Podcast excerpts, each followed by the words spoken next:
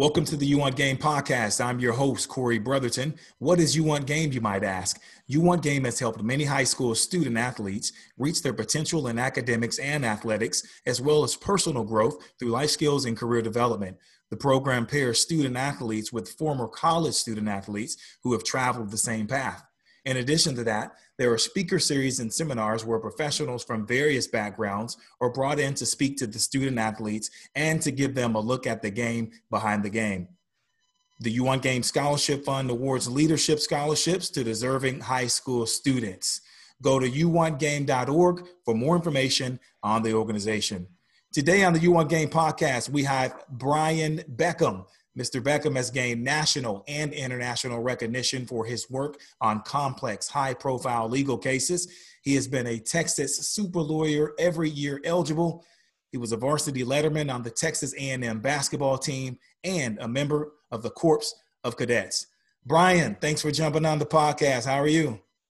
I'm great. Thanks for having me, Corey that's a that's a tongue twister of things that you did in college, man. That's only, I mean, that's a lot. I didn't even get to the point where uh, I read you were a Ross volunteer. Yeah, that's that that's right. Ross Volunteers. So the Ross Volunteers is the oldest student organization in the state of Texas, and the idea is that it's basically an elite. It's like the special forces of the Corps. So it's like the elite within the elite, or it's supposed to be, and it served as the honor guard of the governor of Texas for something going on 100 plus years. And so, like, for instance, when I was in college, George Bush was the governor of Texas. And when he was inaugurated, I got to do what's called a saber arch, where you a saber is like a sword. You know, you, I don't know if you've ever seen this these military pictures where there's like five guys on one side, five guys on the other, and they're all holding swords up, and it kind of forms a tunnel, and then people oh, yeah. will walk through it. I got to do that for George Bush and Rick Perry. So, oh wow, yeah, pretty cool, pretty cool deal, pretty cool. Very deal. awesome, very awesome. So, um, how's everything been going with you uh, the pandemic? I mean, how, how have you been staying safe? It, has been it's been going good. You know, I, I, my family. I've got three kids. I've got a two boys, sixteen and fourteen. I've got a daughter who's twelve, and we took the quarantine very very seriously. We live in Houston um, for about two months. And then when Governor Abbott, who's governor of Texas, when he started kind of relaxing things, we started following the guidelines and, you know, doing what the governor was saying was okay to do. And then, uh, but now, Corey, I don't, it's July 8th, I think, today. Yes. Um, yeah, Houston's getting worse, man. And so we're, we're actually in Colorado right now. We got up here a couple weeks ago uh, and we'll we'll probably be here for a while. I think, at, at, least until it gets a little bit better in Houston. But but other than that, you know, my my family's doing well. Um, you know, I've got to spend a lot of time with them over the past three or four months, which is we've gotten closer. I think it's been right. good, but you know. I also want to go out and hang out with my buddies and play golf and get away from my family every once in a while. So that you know, it's kind of a double edged sword. But yeah. But anyway, thanks for asking. We're doing good. Yeah, that's good. I see that you like to fish too. I think I read some that you uh, do a lot of fishing. Yeah, chance I love, to do that. Yeah. I love to fish. I love to, uh, particularly fly fish. I'll, I'll, but I'll do any, you know, any kind of fishing. But you know, one of the neat things about Colorado, uh, where we are, we're in the kind of Vail Valley, Beaver Creek area, which is about, oh, I'd say two hours west of Denver. Is there's so many great fishing places out here. So, you know, I, and I get to go with my boys and spend a lot of time outdoors and right. yeah. So, so fly fishing is kind of my fly fishing and golf. So I'm 47 now, Corey, and I think I played my last basketball game when I was 35. Okay. I, I tell people I officially retired when I was 35. Yeah. yeah. I was playing in this charity game my kid's school. So it was the dads against the coaches. And they had, man, they must have had something like, I don't know, man, uh, hang on they must have had 500 students there watching this game. Oh wow! And, you know, I'm 35 years old. I'm probably a little bit out of shape, but you, you know, as a former athlete, your brain still tells you you can do things Absolutely. that your body can't do. So, yes. So I went and played as hard as I could, man, and we won the game. And the next day, I felt like I was 80 years old. Oh, so man. I said, the I'm crowd, the adrenaline, basketball. Yeah, you were done after that, huh? yeah, That's yeah. Awesome. So, I, so I was done after that. So now, now my sports are golf and and fly fishing. There we go. And, and awesome. Brazilian jiu jitsu, which I started uh, in January. I hadn't been able to do it during the pandemic, but okay. uh, Brazilian Jiu Jitsu is is another thing I'm really interested in. Wow, awesome! Sounds like you stay active, so that's good to do. Try to. Yeah. Well, not only are we dealing with the pandemic, you know, this, the, just the climate in America right now with with racism, uh, riots, uh, you yeah. know, police brutality issue after the George Floyd death. Uh, you, you've been very vocal about these issues. I, I saw a podcast that you did. Uh, just, just what are your thoughts on all that going on? Yeah. So, and, and I've been, I've been like this for a, a, long time. I mean, you can go through my social media history and you can see that I've been talking about uh, these issues a lot. So, you know, uh, Corey, I, I, I, I'm very lucky in a way because I was raised, I was raised by a single father. My dad died, or my mom died when I was 10 and my brother was eight.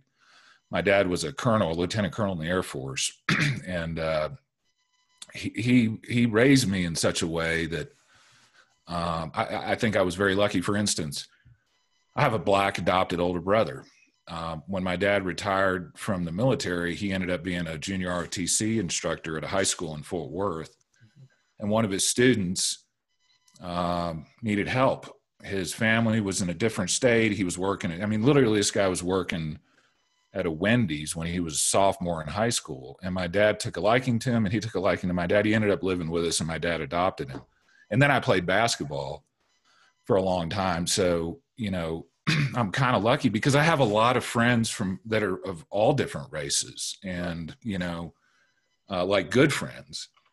And so I've always had, you know, to me, it's kind of like, uh, at least me personally, it's almost more about friendship than it is about racial issues. Like, so when I'm, when I'm doing what I'm doing on social media, uh, I'm doing it because I got friends that I feel like uh, are, are struggling. And, you know, I, I think if you're, if you're going to call somebody your friend, then you have a, obligation to stand up for them right. And so so kind of that's that's always been you know my kind of thing. And, and the other thing corey is i think people sometimes don't have very good appreciation of history so for for example you we all remember a lot of us remember the olympians who held their fist up mm-hmm. um, uh, when they when they won the gold medal, the Black Fist. Well, back then, everybody was a, a lot of people, like the majority of people, were saying they're un-American. I right. can't believe they're doing that. Sure. You know, it's it's same with the you know pe- people always talk about Martin Luther King and stuff. Well, well, back when Martin Luther King was around, something like seventy five percent of the people thought he was an un-American communist. Oh yeah, absolutely. and that you know, and so, but now we look back on the protesters as heroes and martin luther king is a hero and i you know i think the protesters today we're going to look at them in the same way the guys like kaepernick and some of the other guys were in 20 years we'll look back and say they were right mm-hmm. uh, they're the heroes you know my son came down and a couple months ago or, or a couple maybe a month ago and he showed me a picture of the civil rights marchers in Selma, like marching arm in arm. And he said, Dad, this is how you should protest. And I said, You're right, son. But you know that like five or 10 minutes later, they were shooting those folks with water cannons yeah. and sicking dogs on them. Absolutely. And all they were doing was p- peacefully protesting. Mm-hmm. And, you know, so I, I'm, I'm actually, one of the things I'm real optimistic about as it, as it relates to this stuff is I think after George Floyd, there were a lot of people that were finally like, now I get it. You know, pe- people that did not witness this kind of police brutality, uh, people that you would not think would support the protest. I, I think there's an overwhelming amount of support for the protest. Now, there's some knuckleheads that are causing problems Absolutely. and burning stuff. Yeah. And, you know, and, and I think that's hurting the cause a little bit. But I think the vast majority of people have kind of had their eyes opened. Right. And so I think that's a very, very good thing. Absolutely.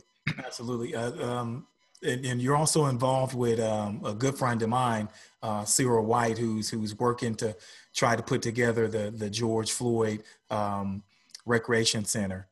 Yeah, Yeah, and, and this is really important too. This is a point I really want your listeners to to come away with. So, so matter of fact, I had a call two days ago with with Cyril. He asked me to be on the board of the organization that he's got that's going to create this athletic center mm-hmm. in honor of George Floyd.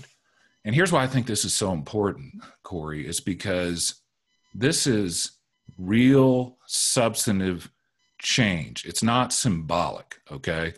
And I think if you would ask, so, you know, right now we're seeing a lot of statutes being pulled down and stuff like that, a lot of what I would call symbolic change, mm-hmm. okay? And I think if you were to ask most people that support the protesters, they would much rather have substantive change sure. than symbolic change, right? And so the cool thing about what Cyril's doing is this is substantive. Like this is going to be a real thing that people can go to. And and so I'm, I'm really excited about it because guys like Cyril, they don't just talk the talk, they walk the walk. They they make things happen. So yeah, that's that's really exciting. I'm really excited about that. That's awesome. Thanks for, for sharing that with us, man. Let's, uh, you know, you want game. Basically, we like to bring in former college student athletes, uh, kind of yeah. talk about their journey. And uh, you know, we know that you played basketball. You were a corporate cadet at Texas A&M, but just where are you from, though? Where did it all start? Um, what was it like growing up there, and how did you get into playing sports? We just dive back into your history. Yeah, for sure. So I, my, like I said, my dad was a lieutenant colonel in the Air Force, and so I, we moved around a lot. I think I went to six or seven different schools before I graduated from high school, and you know, at the time it was kind of hard. It was, it, and my mom died when I was ten, and so it was just me, my older adopted brother, and my younger brother, and you know, at the time I thought, man, this stinks having to move around all the time, meet new people, all that sort of thing. Now I look back on it, and I'm like, it's one of the best things that ever happened to me because I got friends literally all over the world now. Right, right. Uh, but anyway, so my basketball story, my sports story, kind of started in eighth grade. So I was, you know, I, we, I was in Fort Worth, which is where my dad retired out of, and I was the, you know, in middle school and you know, junior high and stuff, I was the quarterback of the football team and I was first baseman on the baseball team and I batted third, but I didn't really play much basketball. And so I would, I'll never forget this. And, you know, Corey, this is the kind of impact that a coach or a mentor can have on you. So I, when I was in eighth grade, at the end of the eighth grade year, I grew very fast. So I was almost six feet tall in eighth grade and we, we had a new high school basketball coach come in that year. so he came down to watch the eighth graders do layup lines. And I was the only one that could lay the ball up with my left hand and my right hand because I'm ambidextrous, right?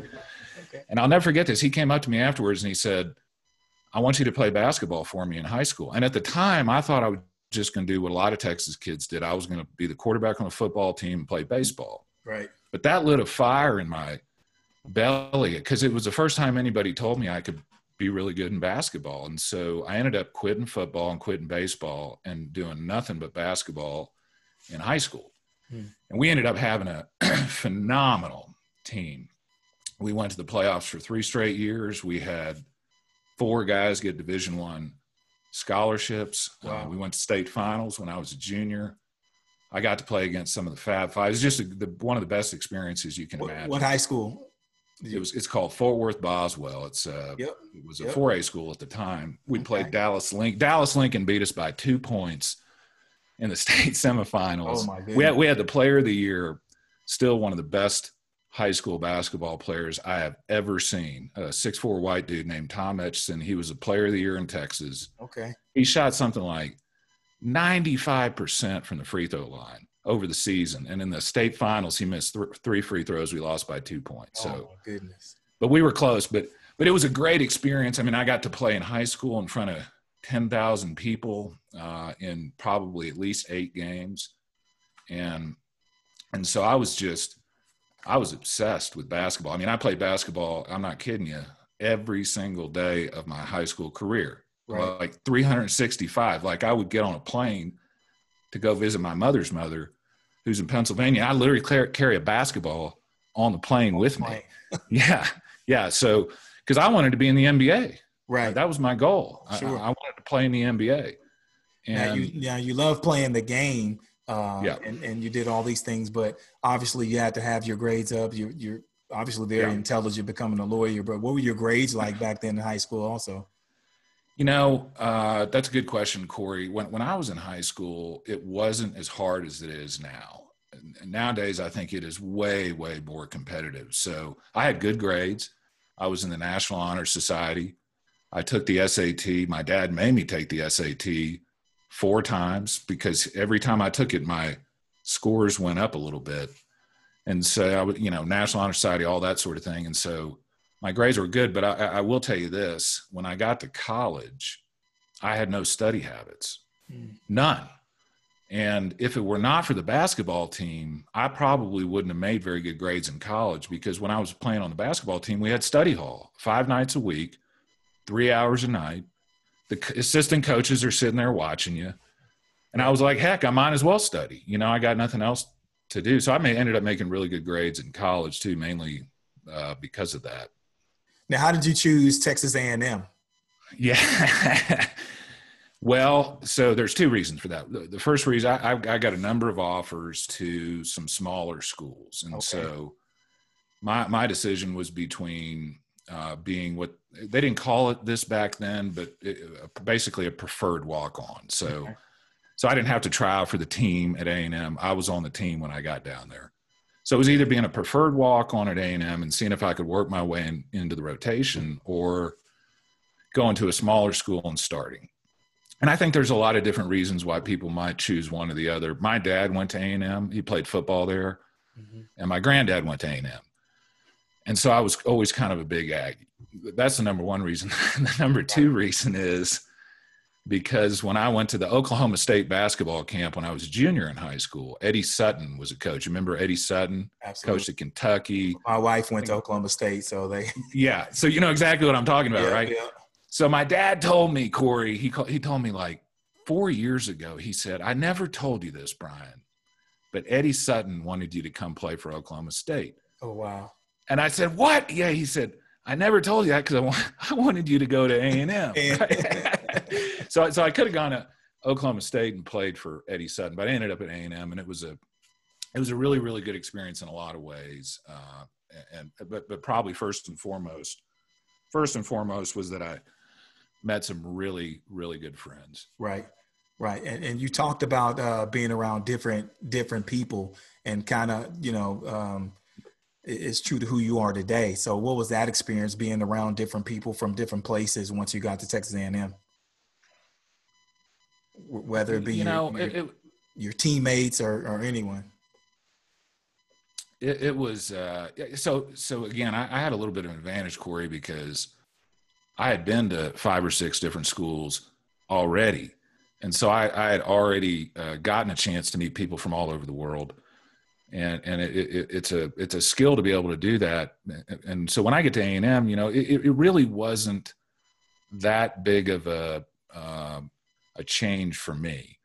I mean, I was playing with my basketball buddies and I, you know, met some people outside the basketball team. But for me, you know, and I think most people that have played sports will agree with this, especially team sports. Uh, the best part is always the teammates, you know, the, the friendships you have. I mean, I have friendships today that I will have for the rest of my life as a result of basketball. Absolutely. What was your major? Yeah, I majored so I, I, was a general studies major when I first got to A&M, which just means I didn't have a major because I honestly didn't know what I wanted to do, Corey. I mean, I wanted to play basketball. That that was my focus, and uh, but I like computers. And when I was in high school, I had hacked into the teacher's computer and changed everybody's grades to an A. Back when that was really easy to do, and so you know, I just gradually started gravitating towards computers. And for the young folks listening to this, there was no smartphones, there was no email, there was no text, there was none of this stuff. I mean, the internet had just been invented by the military back in 1991. They just had the first web browser. Wow. I got email, but only 10 other people had email, so you couldn't really use it. But but I ended up um, studying computer science, and then I got another degree in philosophy. So. Mm-hmm yeah, that that's what I did before I got to uh, before I got to law school. Right. So uh, mentors that you may have had, um, you know, I know your dad was a very influential person in your life, but uh, talk about some mentors that you may have leaned on in college to, you know, help you get through some things. Yeah. So my first mentor, Corey, was my high school basketball coach, and his name's Clayton Brooks. He he coached at uh, South Garland, coached at our school, took a bunch of teams to state finals, and he was the person who basically put it in my mind that I could do anything I wanted to if I worked hard enough at it. And so from a pretty young age, you know, the age of 14 or 15, I developed this mentality that that I still have today, that still serves me today, that if there's something I really really want, if I will put my mind to it and work hard, like work really really hard, um, then I can do basically whatever I want to do. Right. And so, so you know, in addition to my dad being a huge influence on me for a, for a lot of different reasons, Coach Brooks uh, was probably one of the biggest mentors uh, in my life because he kind of pushed me in the direction of you know, you know, there's a lot of people I think that have. There's a great book on this, by the way. Two different mindsets. Okay, one mindset is called a fixed mindset, and basically what that means is you think you have certain talents you have certain skills and that's just what you've been given and that's it. And then there's another mindset called a growth mindset where your your attitude is i've got certain skills and abilities and i can make them better with work. And so the example that i like to use in this is let's say you you constantly tell your kids oh you're so smart you're so smart you're so smart and then they come and they get a bad grade what are they going to think they're going to think well i must not be that smart right Whereas if instead, when your kid is doing well in school, you say, You're working so hard, you're working so hard, you're earning this, you're earning this. Then if they get a bad grade, what do they think? Well, I just need to work a little bit harder, right? And so Coach Brooks, Brooks gave me this this uh, growth mindset attitude that basically said that, you know, if I work hard enough, uh, for long enough, I can do just about whatever I want to do. So, so he was probably my my biggest influence, uh, at least athletically, by a long shot. Right. Uh, Corps of Cadets. Tell us a little bit about that and and uh, what that that program is about. You played basketball, but decided yeah. to join the Corps of Cadets. Yeah. So so the Corps is my, my dad and granddad were both in the Corps the Corps is kind of like West Point or uh, the Naval Academy. It's one of the few uh, ROTC units where you're literally wearing a uniform 24 hours a day. There's no, see, most ROTC, so ROTC is Reserve Officer Training Corps. So for people that want to be military officers, what you normally do is you go to Reserve Officer Training uh, School in college where you learn how to be a military officer. And, but most schools, you only do that a couple hours a week. Whereas if you go to West Point or you go to the Naval Academy, the Air Force Academy, it's 24 hours a day, seven days a week for the entire school year. And the Corps cadets at A&M was like that. And about half of the men and women that get in the Corps will go into the military. About the other half won't. I'd never wanted to get in the military. I just, I, my dad had done that. I'd lived the military lifestyle. Just w- was not my thing. Mm-hmm. Uh, but I did want to be a part of something and, so I'll, t- I'll, tell you that this is this is literally why I joined the Corps. Okay, you, you'll get a kick out of this. So I stopped playing basketball after my freshman year at A&M. I was totally burnt out, and I and and so the first semester of my sophomore year at A&M, I wasn't doing anything. I was just a student. And me and my one of my buddies, we used to see these Corps guys playing flag football all the time, and they were really good because they were practicing and they, you know, they had all the plays and stuff. And so I literally joined the Corps, Corey, in order to be on a good flag football team. yeah. But you know, we had a great time because yeah, you know, I, I, I stopped playing basketball for about six months, and then when I picked it back up again, I was I was way better. Mm-hmm. And so, you know, I tell my son, I, I said, I think one of the things, if there's one thing I could change about the way I did my basketball, I think I would have taken a little. I would. Oh, I would have taken some breaks right. here and there. You know, the the best athletes in the world LeBron James, Mike, you, you, Michael Jordan, you name it. when the basketball season's over with, they don't do anything for a Yeah. couple weeks. They right? relax. They relax. They chill. Like Yeah. golfers do the same thing. They put their clubs up for a couple weeks, and uh, and, and yeah. So, but but anyway, the it, it was a uh, the Corps Cadets was a great experience. I got to meet uh, people that are still some of my best friends in my life. And um, you know, I, I also, when I was done, I was like, okay, I've done the military thing. Now, I, Right. now I know I don't need to do that, Sure, right? sure. yeah. So after you graduate from Texas A&M, what do you what do you thinking your next step is going to be? Did you always want to go to law school, or what happened with with, with that decision?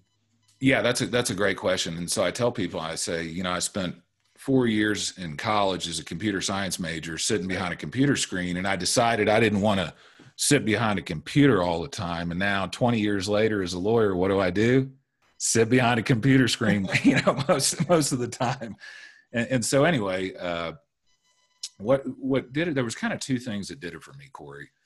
I think the first thing was that when I was in the Corps Cadets, there were cadets that got in trouble, and uh, to the point of almost they might have been getting kicked out of uh, of the university. And so when I was in a leadership position in the Corps Cadets, when I was an upperclassman, I defended these guys, Mm. and and I liked how it felt. I, I liked being able to help people that needed help.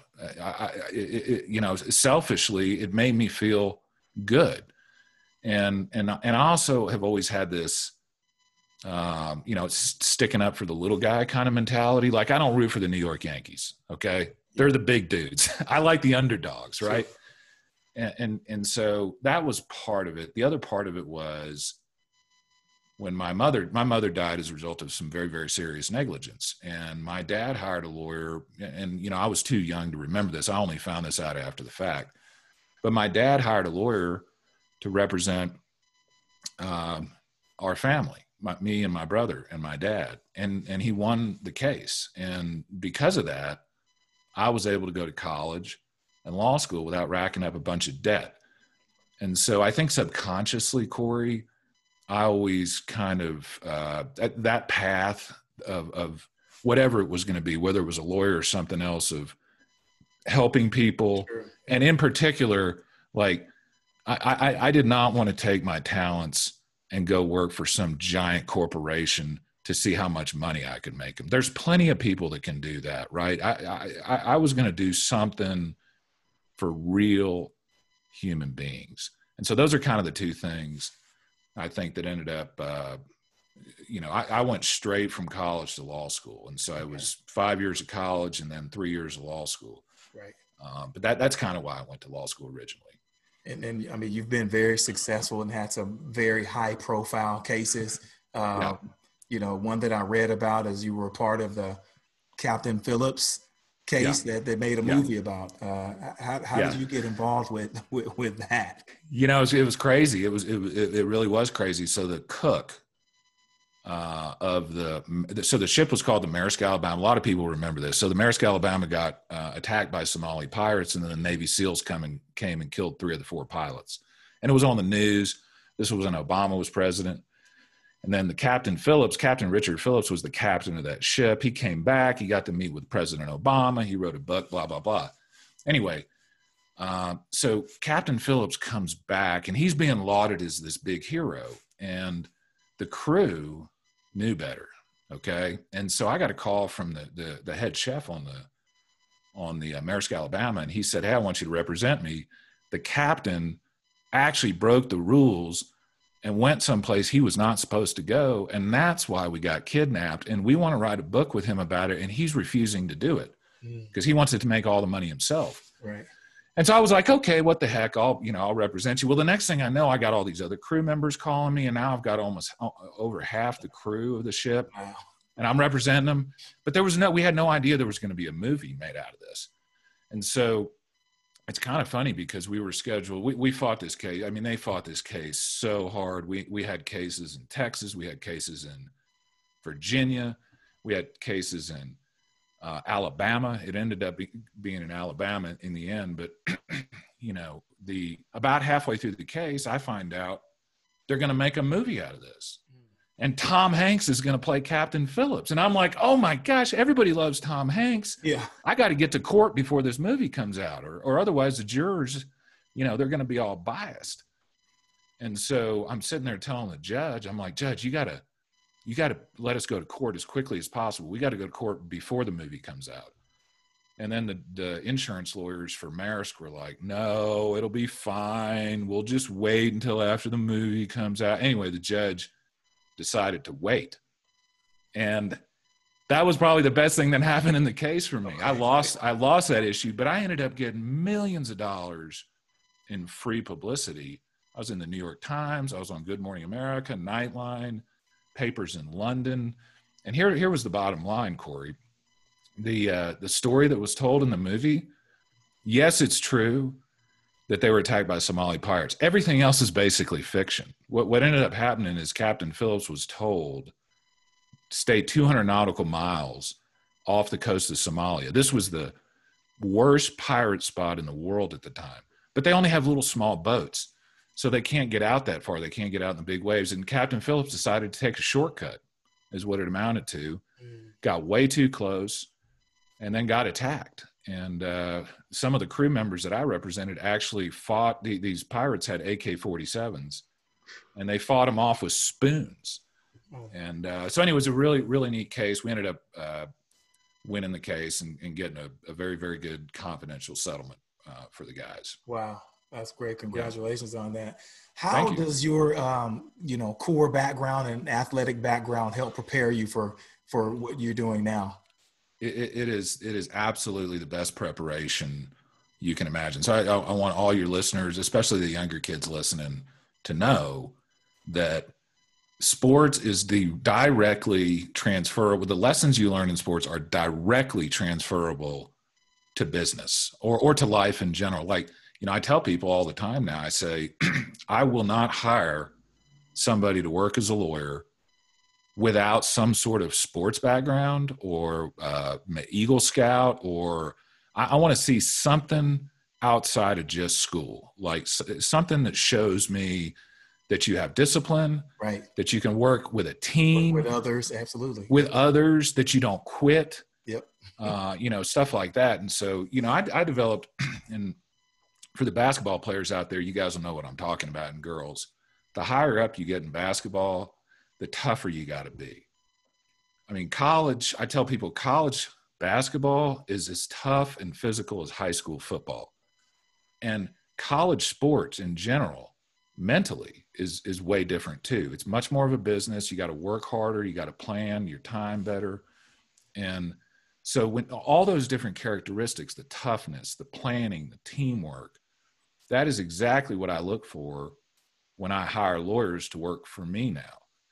And the other thing is, particularly in my business, I mean, when I go into court, it's just like walking onto that court right before tip off, like the basketball court. It's me against the other person. And the only thing I can tell you for sure, Corey, about the lawyers that I go against is they know that I will never quit. They they know they're going to have to beat me and it was the same way in basketball. You know, I would walk on the court. I, I ended up being six two. So I was guarding guys six four, six five. Some guys were bigger than me. I was really skinny, so I was you know 190 pounds maybe.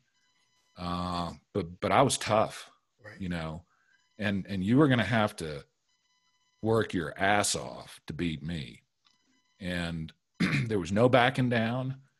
And when I walked on that court, I, you know, I, I like to think I'm a pretty nice guy off the court. But when I walked down that court, man, different beast, huh? I was a killer. Yeah. yeah. No, no, I was coming to get you. And and that that was it. And it's the same way when I walk into a courtroom now. Sure. When I walk into a courtroom, that's because the insurance company hasn't offered my client enough money. Mm-hmm. And let me tell you something.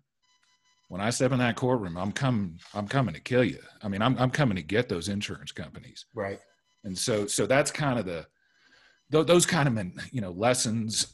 the other thing is like, you know, in basketball, like I played on a great high school team. We were such a team. We we we we really didn't have any prima donnas. And you know, one of the things in basketball is if Corey, if I feed you the ball for a wide open dunk, and you start pointing at yourself, that's selfish, right?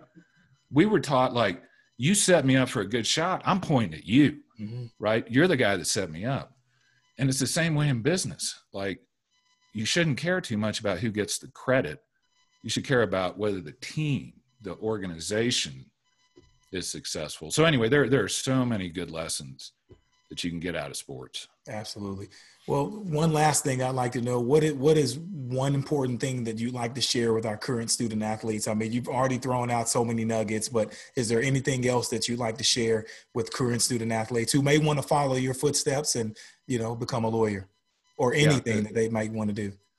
Yeah, so so great question, great question. So so I think what I would probably say to that Corey is pro- probably the best piece of advice I ever got from my dad was don't quit. And he actually he he actually gave me a book that uh, says don't quit, and he inscribed a long message when I went to college. And there were times when I was playing basketball where I didn't feel like finishing the season. There were times when I was in the Corps Cadets where I didn't feel like doing this anymore. There were times when I was in law school or times in business where, man, I just, I don't like the way this is going. But I never, ever quit. Never, ever, ever quit. Finish what you start. Because if you start quitting on the little things, it'll become a habit and you'll start quitting on the big things. So that's probably the biggest, you know, the biggest uh, piece of advice. Probably the one thing I would say, if anything, that has contributed the most to my success is when I start something, I finish it. Period. End of discussion. I never quit. So for all you kids out there, right now we're living in very hard times. It's going to get better though. Yeah. It's going to get better. But if you have a coach that's mean to you, if you're on a team that's not doing well, if you're not starting, don't quit. Keep going because if you keep going, eventually, eventually you will succeed. Very good. Thank you so much for joining the podcast today. That's our time. We'd, we'd like to thank you once again for coming on. Do you have a social media or any way we uh, our listeners can follow you? Yeah. So my law firm is V is in Victor, B is in Brian, VBattorneys.com. VB Attorneys, all one word. And then you can find me on Twitter, Facebook, all Brian Beckham. Um, just Google Brian Beckham, and I'm I'm kind of all over the internet right now. So that sounds good. Well, thanks once again to Brian for joining us and talking to us today. We'd love to hear from you. Please visit u1game.org and let us know how we can help you. Also, follow our movement and join the conversation at u1game. That's on Twitter, Instagram, and Facebook. Until next time, I'm Corey Brotherton.